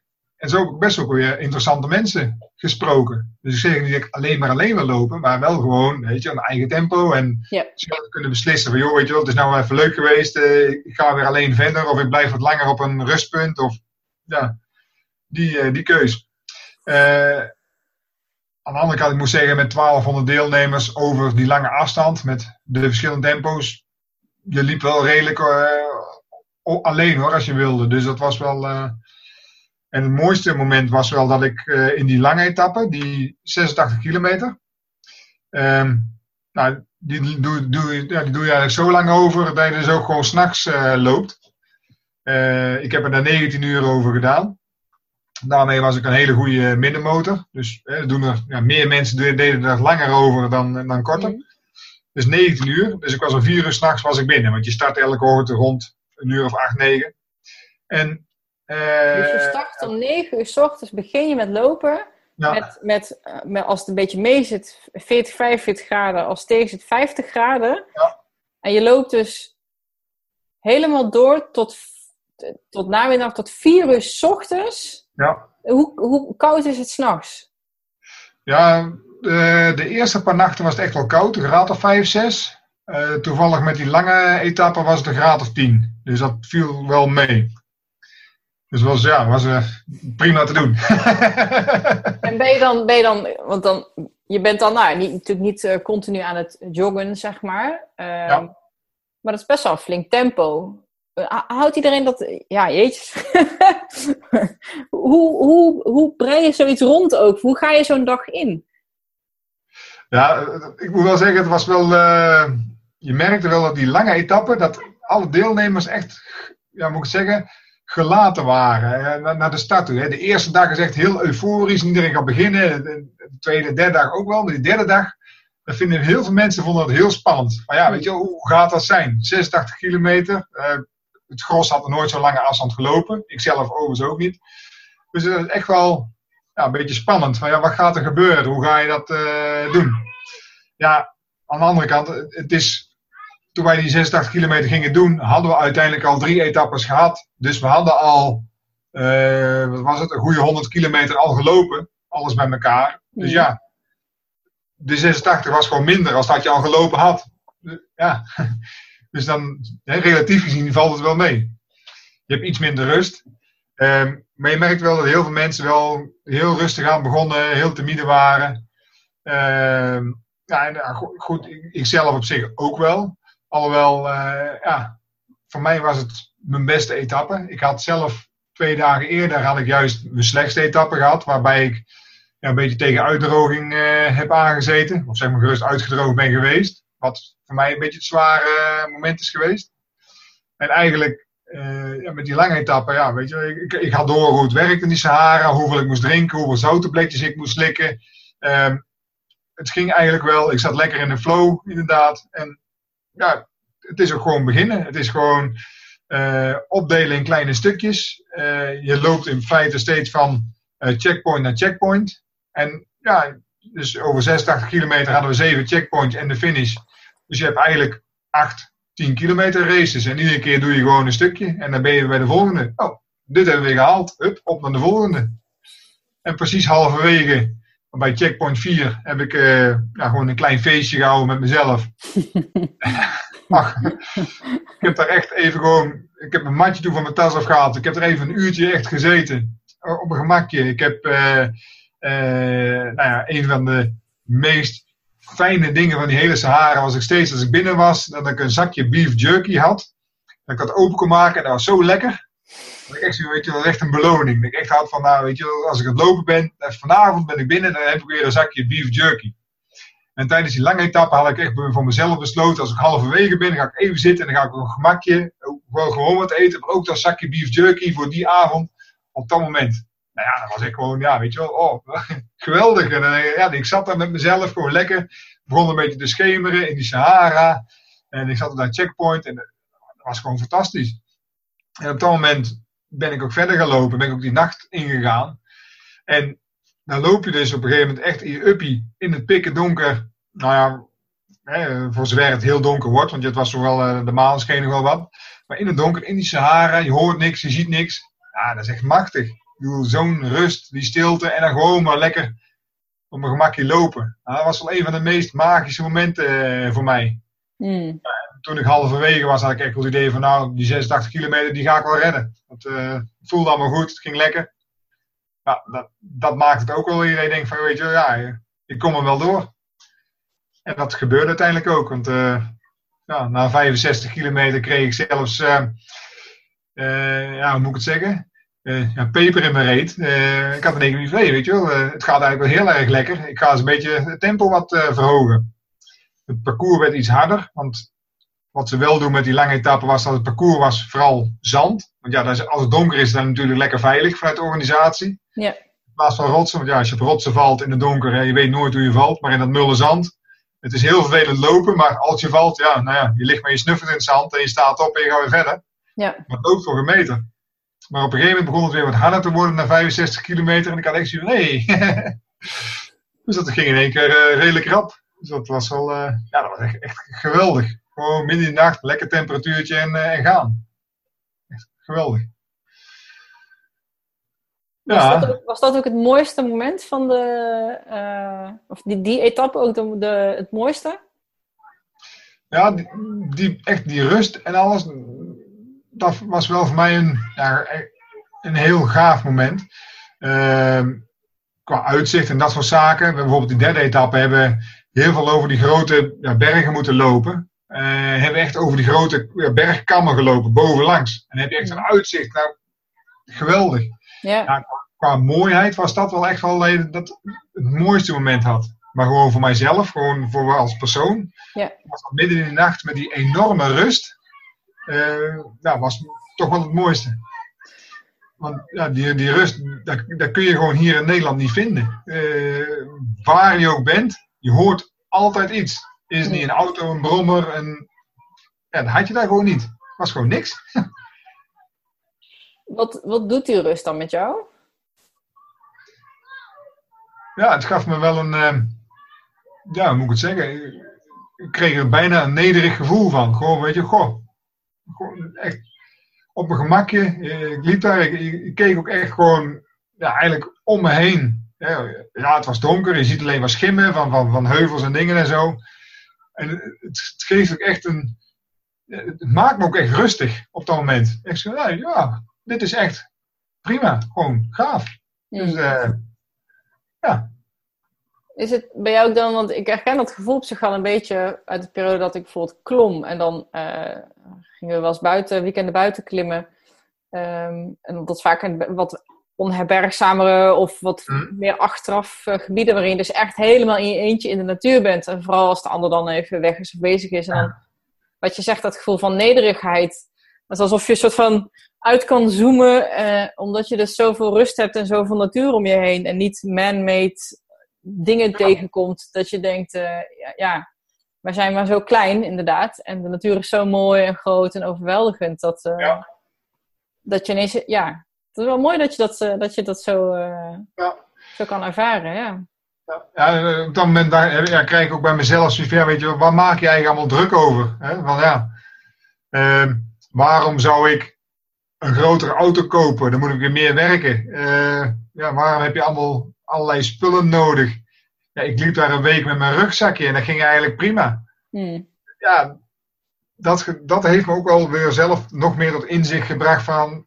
Hè, het is helemaal niet verkeerd om, om, om hard te werken of om veel te werken als je maar weet waarvoor je het doet. Als je alleen maar aan het werken bent om te zorgen dat je dus ja, vrije tijd kan kopen. Ik bedoel, gaat dan minder werken en je hebt de vrije tijd voor niks. En dat soort besef, gewoon, je hebt helemaal niet veel nodig om gewoon lekker op je gemakje te zijn. Je hoeft niet alleen maar op die telefoon te kijken. Want ook in die Sahara had ik dus geen telefoon bij. Gewoon een week lang niet. Mm. Ja, ik heb geen moment gemist. Dat is echt. Ja, dat, dat, dat is wel. Uh, ja, eigenlijk misschien wel zoiets van: goh, uh, dit moet ik gewoon vaker doen. Je, hebt, je hebt natuurlijk je hebt in, je, in je aanloop naar de race toe, uh, je bent een blog gestart. Ja. Um, inmiddels heb je ook, jij hebt best wel wat media-interviews voor, nou, vooral natuurlijk na afloop van de marathon. Ja. Ehm, ja, ik, ken je natuurlijk persoonlijk, dus je, we hebben het ook al wel over gehad. Het heeft je wel inzichten gegeven en je bent veranderd. Maar kun je daar wat over vertellen? Van, ja, je, je bent dan daar, je hebt zo'n uh, fantastisch uh, event. Uh, ja, het zal niet zijn dat je als een getransformeerd man terugkomt, maar je, je gaat je wel besloten om een ander pad in te slaan. Ja. Ehm, kun je daar wat over zeggen? Ja, kijk, uiteindelijk is het. Uh, alles gebeurt gewoon in kleine, kleine stapjes. Het is, het is echt niet inderdaad in één keer van, van, van helemaal. Hè, ik ging niet in één keer van de, van de bank af tussen haren. En dat zijn ook allemaal kleine stapjes geweest. Ja. En dit eigenlijk uh, is ook gewoon weer een volgend stapje in het hele proces. Ja, kijk, uiteindelijk heb ik één grote, uh, nou, één grote wens, grote doel waar ik ooit eens een keer naartoe zou willen gaan. En dat is dat ik eigenlijk ja, dermate onafhankelijk ben van alles en iedereen.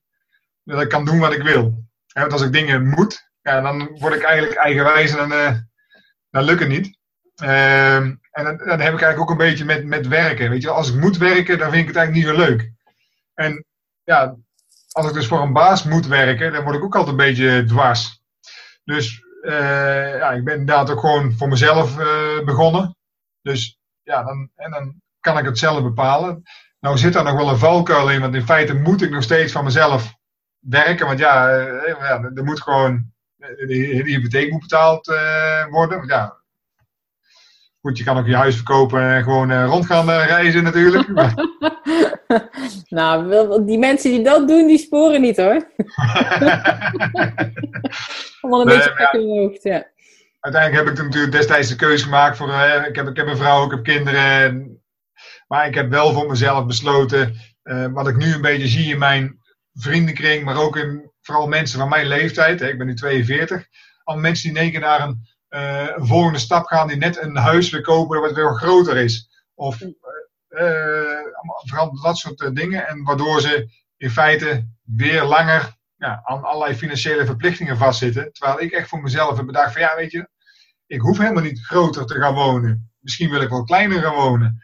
Uh, hou ik meer ja, of geld over aan de ene kant, of misschien zelfs wel meer tijd over.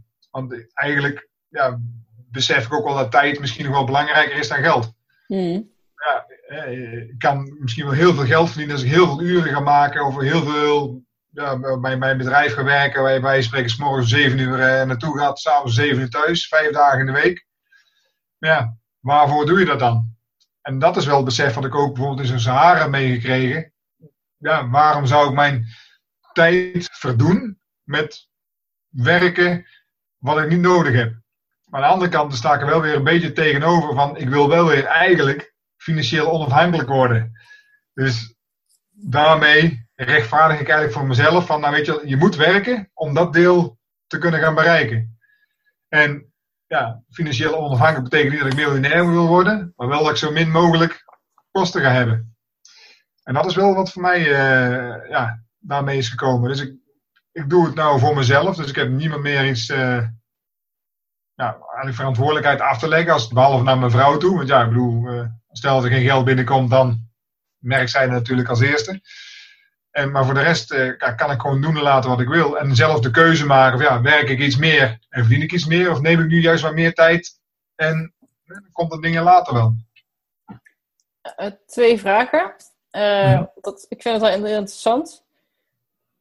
Waarom denk je dat zoveel mensen wel gewoon werken om te werken. Dus uh, ja, die red race waar jij nu eigenlijk een beetje uit probeert te stappen. Dus niet mee met de familie, vrienden, kennissenkring die uh, de, de, nieuwe leaseauto en het grotere kopenhuis uh, voorgaan. Of de nieuwe badkamer of wat, of de mooiere vakantie. Ja. Um, dus wat, kom je, waarom denk jij dat mensen daarin blijven hangen? En wat doe jij om financieel onafhankelijk te worden?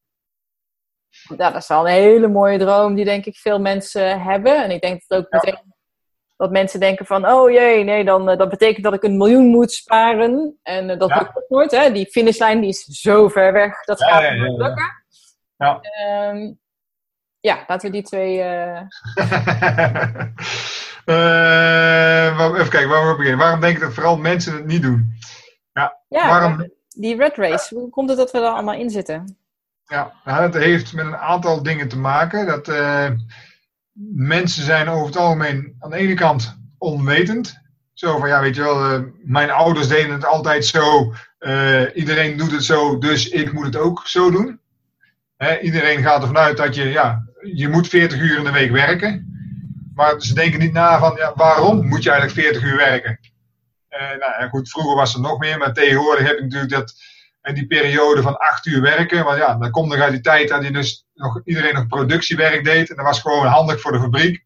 Had je allemaal van die blokken van acht uur en dan kon je gewoon full continu doorgaan. Niemand die zegt dat je acht uur per dag moet werken. Uh, dat is aan de ene kant is onwetendheid. Aan de andere kant is het ook angst. Ja, stel dat ik minder zou gaan werken of minder geld zou hebben. Of dan kan ik misschien niet meer, nou ja, noem het maar op. Uh, eh, ik moet werken, want ik wil een groot huis. Of ik moet werken, want ik wil verder op vakantie. Terwijl juist ja, verder op vakantie, waarom wil je juist die vakantie zo graag hebben? Om weer te ontsnappen aan al die tijd dat je juist aan het werken bent geweest. En ja, mensen zitten juist in die visieuze cirkel en durven daar niet uit te stappen. Of ze zien het niet, of ze weten het niet, of ze kunnen het niet. Ehm, dus ja, dat denk ik wel dat ja, waar ja. mensen al in blijven zitten. Dat lijkt me ook wel, uh, weet je, we zijn, we zijn uh, zo geconditioneerd dat we vooral, we, was, we weten wat we hebben en dat is oké. Okay. En dat, uh, daar ja. willen we vooral gewoon binnen opereren, binnen die veilige kaders. Want ja, god, ja. wie weet wat er aan de andere kant zit van minder werken of een andere baan. Of ja, ja, klopt. Je, je huis verkopen en gaan reizen. ja. maar um, ja, en wat zie je voorbij komen? Ja, de de, alle media, de, de, van de films die we kijken tot de, gewoon de cultuur waarin we opgroeien, ja, dat is gewoon zoals het hoort. Ja. En je wil vooral niet buiten de boot vallen of uh, dingen doen die niet geaccepteerd zijn door anderen. Dus je nek uitsteken. Ja. doe maar gewoon normaal. Ja, nee, dat, eh, zeker in Nederland is dat heel erg uh, het geval. En ja, met, met al die hardlooptochtjes die ik gedaan heb, ik heb zoveel. Hè, ik ging elke maandagochtend hardlopen. Uh, dan, dan, loop ik door, ja, op een gegeven moment, natuurlijk kan het bos toe, maar ik kom ook, ik loop de wijk in en uit. En het is zo verschrikkelijk stil in de wijk uh, op maandagochtend, met allemaal mensen die allemaal aan het werken zijn. En hoe groter het huis, hoe langer mensen weg zijn. En dan denk ik bij mezelf van, waarom koop je zo'n groot huis terwijl je er nooit bent? Nee, maar ja, ze zijn aan het werk, met tweeën, om het huis te kunnen betalen. Hè? Kinderen aan de BSO, uh, uh, de naschoolse opvang, noem het maar op. Ja, en zijn ze morgens heel vroeg weg, ze komen s'avonds heel laat thuis. Om vervolgens ja, op de bank voor de tv neer te ploffen in een veel te grote huis. En dan op die tv het volgende huis alvast te zien van goh, want die mensen in die serie, die hebben een groter huis en die zien er ook gelukkig uit. Dus wij moeten ook wel vooral die nieuwe kleren en die mooie auto en het grotere huis. Ja, het houdt, zichzelf, uh, het houdt zichzelf in stand. Ja. Ja, en het gekke is als je gewoon weet dat, dat als je mensen gewoon vraagt, driekwart van de mensen zitten op een baan die ze helemaal niet leuk vinden. Ja. En toch vol blijven houden om in ieder geval maar ja, de rekeningen te blijven betalen van uh, de dingen die ze allemaal uh, willen of hebben of aangeschaft hebben. Nou, het is heel, heel erg eng om in een cultuur waarin het gewoon is om in, in je hoofd te zitten. Hmm. Om dat soort, nou dat zijn keuzes vanuit je intuïtie of je, je hart of hoe je het dan ook maar noemen wilt. Of in ieder geval vanuit gevoel. Ja. Uh, om die te maken, want je wordt gewoon hè, voor gek verklaard of uh, mensen snappen het niet. En, uh, maar je ziet het niet alleen met banen of huizen, maar ik denk ook in relaties. Ja, dat is hetzelfde. Het is puur gemakzucht en, en, het is de sociale norm om daar maar in te blijven.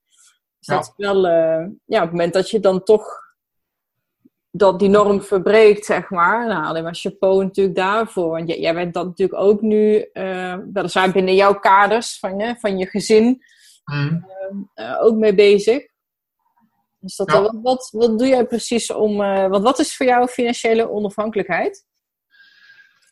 Ja, voor mij is dat eigenlijk, heel makkelijk gezegd, ehm, dat ik zo min mogelijk kosten ga hebben. Hè? Daar wil ik naartoe. Uh, dus dat betekent dus dat ik met ja, met minimale middelen makkelijk rond kan komen.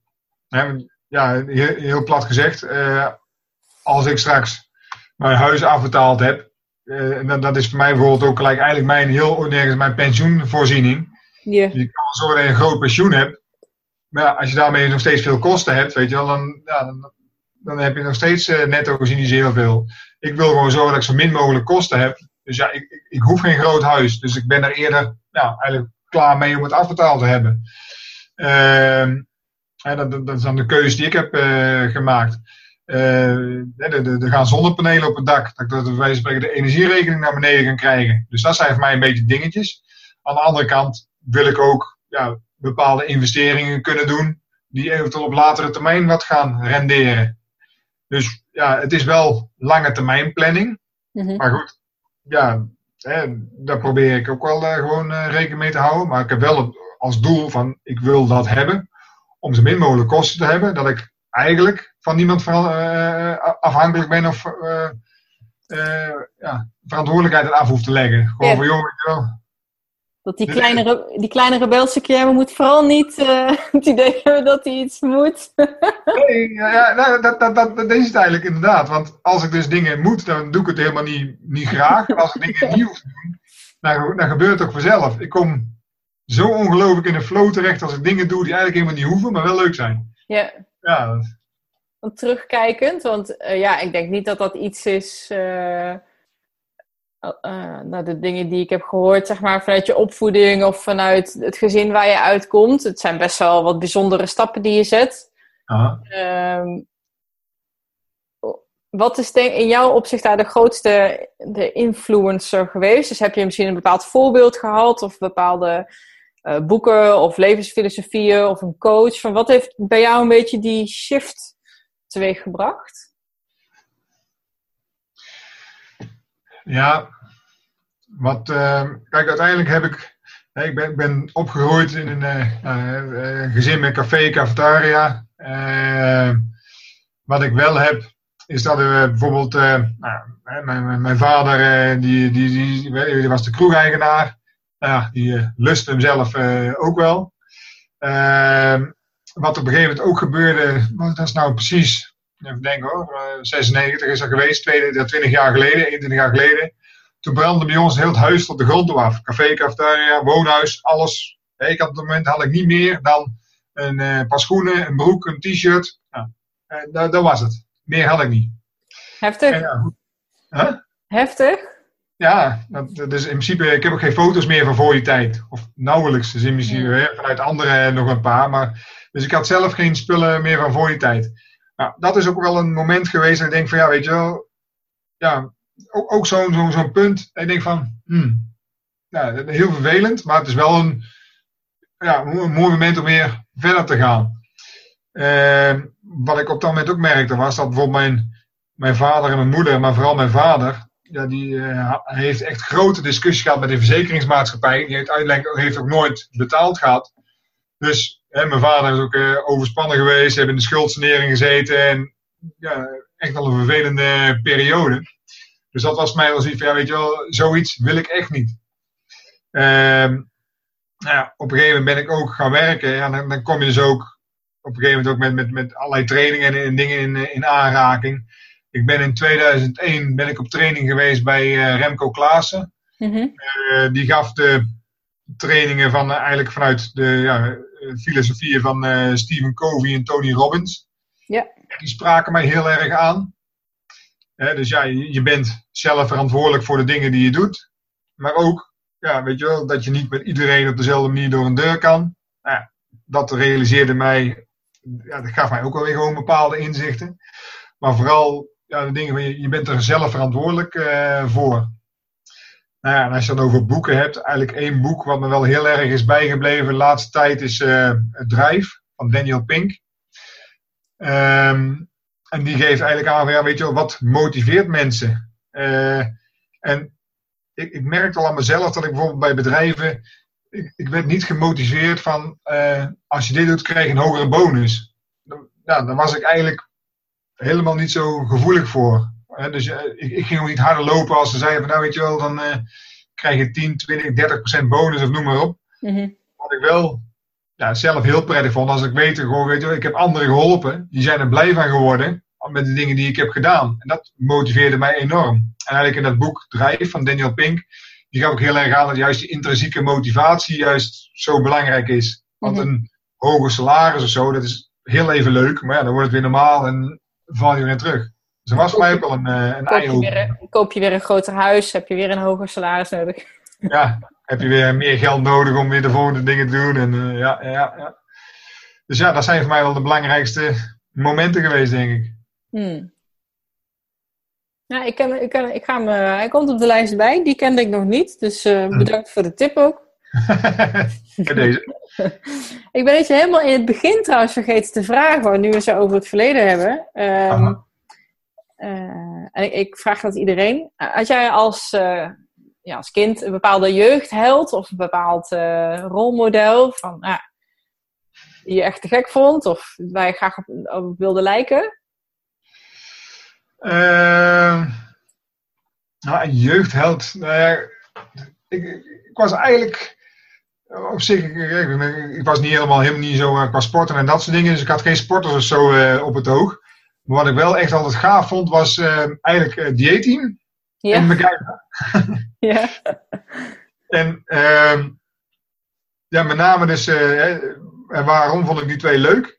Die deden namelijk alle twee, boden ze uit iets waar eigenlijk uit niks bouwden ze iets. Mm -hmm. MacGyver met zijn, met, zijn, met zijn rol duct tape en een, eh, en een lucifer maakte die iets. En uh, ja, natuurlijk bij Dieting had je BA die uh, ja, vanuit niks in één keer een heel ding in elkaar zette.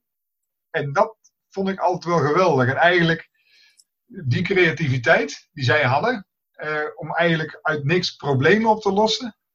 Ja, dat is wel iets wat ik altijd gaaf heb gevonden en eigenlijk ook wel goed in ben. En dat heb ik ook wel gemerkt in al mijn werk ja, dat ik altijd net iets andere oplossingen wist te verzinnen dan uh, ja, mijn collega's of wat dan ook. ik zei in het begin al, ja, ik heb heel veel in het buitenland gewerkt. Ik zat al in de semiconductor uh, business en ik deed ook, ja, ondersteunde heel veel klanten. Uh, als er problemen waren bij klanten, dan was het ook heel vaak van, nou weet je wel, nou stuur ik je helemaal maar, dan komt het wel goed. Ja, dat, dat was ook echt wel, wel gaaf. Dus ja, eigenlijk waren dat wel mijn jeugdhelden, ja. MacGyver en uh, eh, BA. ja, ik ken ze maar al te goed. Eh, ik ben net iets jonger, maar uh, ja. hey, um, hoe neem je, want ja, je, je bent inmiddels ook uh, aan de weg gaan timmeren als spreker en als trainer. hoe, hoe neem je dit alles mee? En nog veel belangrijker, hoe kunnen mensen met jou in contact komen of wat kan jij ze bieden? Ja, want kijk, ik heb natuurlijk een ongelofelijke transformatie zelf doorgemaakt. Hè. Ik, ben vanuit nou, echt helemaal nooit sporten naar, nou, naar, naar, de ultraloper gegaan, hè, de woestijnrenner die, ik, die ik nu ben. Um, nou, daar heb ik best wel wat dingen uit geleerd. En natuurlijk de voorbereiding, het hele mentale aspect.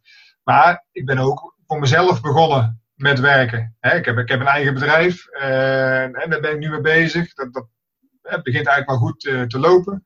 Ehm, ik heb met beide, zowel op sportief vlak heb ik mijn, ja, mijn, mijn, mijn, tegenslagen gehad. Maar ik heb bijvoorbeeld ook zakelijk mijn dingen wel. Hè, het, is, bijvoorbeeld nou de tweede keer dat ik aan het bedrijf. De eerste keer heb ik het ook geprobeerd. Toen ging het bijvoorbeeld niet zo goed. Nou, toen wist ik bijvoorbeeld niet goed waardoor het kwam. Dat soort dingen komen ook pas later. En eigenlijk die lessen, ja, die probeer ik ook gewoon anderen weer mee te geven. En en natuurlijk, iedereen moet zijn eigen zaken, of zijn eigen pad volgen, zijn dingen proberen. En eh, je leert het meeste van je eigen stomme fouten. Maar goed, ik heb er ondertussen zoveel gemaakt dat ik daar al best wat over kan vertellen. En mm. in ieder geval uh, mensen de, de, kans geven om in ieder geval ook stomme fouten te maken, maar degene die ik gemaakt heb, uh, te vermijden. Nou ja, en daarmee gebruik ik die, die Sahara-race als uh, metafoor ja, het is echt geweldig inderdaad. Van ja, weet je wel, de hele voorbereiding, het puzzelen wat je gaat doen. En ook de hele, ja, toch door de Sahara zelf. En als je er eenmaal bent, wat het dan uh, met je doet. Want uiteindelijk ben je er. En dan, weet je wel, ja, wat, is dan weer de, de volgende project? Um, en dat probeer ik nou mensen mee te geven. Ja, ze kunnen me vinden op uh, www.guillermo.nl. Dat is voordeel van een moeilijke naam. dan is URL nog vrij. Ja. En uh, ja, dat is eigenlijk wat ik, wat ik nu daarmee probeer te doen. Dus in die zin probeer ik nou mensen te helpen. Dus ja, we gewoon proberen voor groepen. Kan bij bedrijven zijn, kan bij sportclubs zijn, mijn verhaal te vertellen. Dus meer op, ja, weet je wel, wil je eigen business starten of heb je daar, loop je tegen bepaalde zaken aan? Ja, dan geef ik eigenlijk een masterclass over. ja, we zijn nu ook best wel in ver gesprek met de mannen van Eindbazen met een 12-phase protocol. En nou goed, dat protocol heb ik ook gevolgd. Nou ja, jij kent het ook. Ja. Um, om dat te integreren met masterclasses. Ja, dan is het helemaal een mooie basis uh, om uh, mee verder te gaan. Ja, super vet. Het zijn echt. ja, je zegt het zelf, het is een behoorlijke transformatie. En ik denk zowel op het fysieke vlak als, als ja, je hele mindset en, en hoe je je leven inricht. Dus dat is echt eh, wijs tof om te zien. Kunnen je mensen je nog ergens uh, social media of volgen? Want je hebt natuurlijk wel je, je website. Ja. Uh, ja, goed. Ik, ja, op, op eh, social media, als je inderdaad zoekt op mijn naam, dan kom je op alle dingetjes wel terecht. Ik blog af en toe, ik post wat artikelen over de dingen die ik meemaak. Voor de mensen die het ook leuk vinden, ik schrijf ook artikelen over mijn trainingen die ik doe. En ook de hele weg naar die Sahara toe, van ja, hoe heb ik getraind? Want het is ook weer een ja, niet typische ultralooptraining die ik erop na heb gehouden. Klopt, ja, het is een, een onderwerp wat we nu eventjes niet ingedoken zijn, want dan zouden we weer een uur verder zijn, denk ik. Ja, dat klopt. dat is een, is een aflevering op zichzelf waardig van ja, hoe bereid je je op zoiets, op zoiets voor? Dus misschien gaan we het nog wel doen. Maar uh, voor nu inderdaad, uh, ja, bekijk vooral ook jouw artikelen. Ja. En dat is wat ik, wat ik doe. Dus ja, ik ben bijvoorbeeld Instagram doe ik niet zo heel veel mee. Ik ben wel redelijk actief op LinkedIn. Ehm, daar kunnen mensen me op vinden. Daar kunnen ze me ook op uitnodigen. Dat vind ik altijd wel, wel leuk.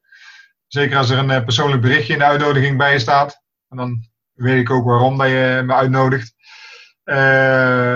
Je bent welkom op Facebook. Uh, mijn telefoonnummer staat zelfs onder de website, dus dat mag ook. Ja, ik kan gerust bellen, want tijdens het hardlopen ben je toch niet, uh, niet te storen. Ja, precies. Maar voor je speel doet het goed. ja. ja, dat was het voor deze week. Ik hoop dat je ervan genoten hebt. En vergeet niet om je te abonneren op het YouTube-kanaal of in je podcast, speler. En tot volgende week.